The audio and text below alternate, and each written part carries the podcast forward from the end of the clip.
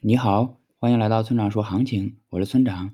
现在是北京时间四月二日的上午八点二十二分。我们先来看一下今天的行情，BTC 继续在六万点下方震荡，但只要不跌破五万八千点，就有上攻六万点的机会。一旦跌破五万八千点，就可能回测五万六千五附近的支撑位。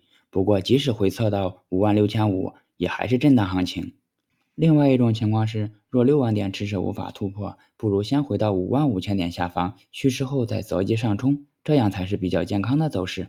总结一下就是，震荡行情，请继续关注六万点的突破情况。接下来是交易思维模块，最近被问的最多的一个问题是，某个币一直在涨，到底还能不能追呢？通常情况下，当出现这个问题时，该币都符合以下三个特征：一、从盘面上看，各种技术指标均已失灵，我们无法从盘面上获得更多的参考；二、从情绪上看，做多情绪正浓，后市大概率还有上升的空间；三、从经验上看，后市一定会砸盘套牢一批人，但我们却不知道何时砸盘。以上三点基本上可以概括出该币的情况，但追还是不追这个问题仍没有给出答案。毕竟，谨慎追高与起成泡沫是两种完全相反的，但都经过了很多交易者验证且有效的交易思维模式。也就是说，追与不追都有理由。这时候呢，就要再进一步问问你自己是什么类型的交易者。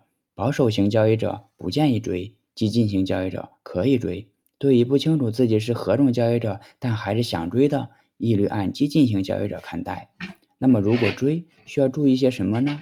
我给你总结了以下四点：一、拿一笔亏得起的钱去追；二、追进去后，无论有没有盈利，都不建议再追加本金；三、一旦盈利，就要考虑在合适的时候将本金取出，留下利润继续玩；四、针对想要尽可能多盈利，但又不能追加本金投入这个难题，你可以试一试滚仓。